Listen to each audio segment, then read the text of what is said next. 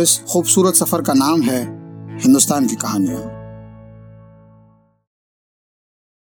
हिंदुस्तान, दुनिया के मानचित्र पर इकलौता देश, जिसका हर रंग अनेक है और उन्हीं रंगों में से एक है कला और कारीगरी का रंग फिर चाहे खजुराहो के मंदिर हो या फिर चंदेरी की साड़ियाँ, कई शताब्दियों से ये हुनर पीढ़ी दर पीढ़ी हमारे यहाँ चलता आ रहा है।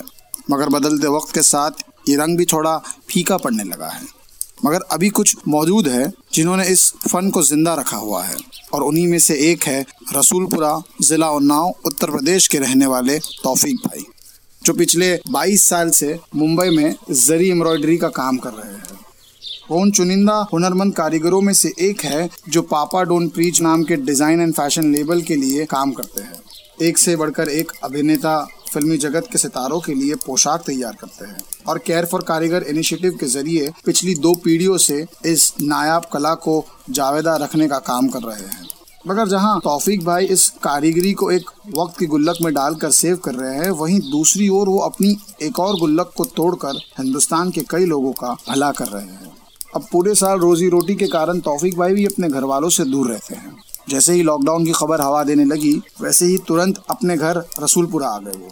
अपने गाँव में लोगों की खराब हालत को देखकर उनका कलेजा पसीजने लगा। वो लोगों के लिए कुछ करना चाहते थे। इसके लिए उन्होंने अपने सभी दोस्तों से भी बात की और सब इकट्ठा होकर गाँव वालों की मदद करने के लिए तैयार भी हुए।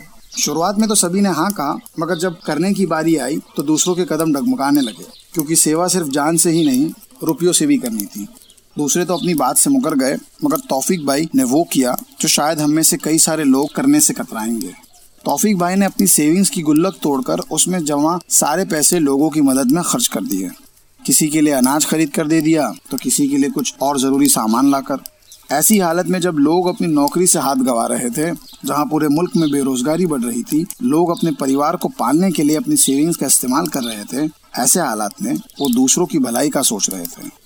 पूछने पर तौफिक भाई ने बड़े विनम्रता के साथ कहा, मैं तो सिर्फ़ ज़रिया हूँ भाई, बाकी लोगों की मदद करना, ये तो अल्लाह ही करवा रहा है। कहानियों का सफ़र तो जारी रहेगा, अगली बार आपसे फिर मुलाकात होगी। हिंदुस्तान की ऐसी ही एक अनोखी कहानी लेकर, लेकिन तब तक अपना ख्याल रखिएगा और हमें ज़रूर बताइएगा कि आपको ये कहानी कैसी लगी। एट द रेट हिंदुस्तान की कहानियाँ फेसबुक और इंस्टाग्राम पे जाके।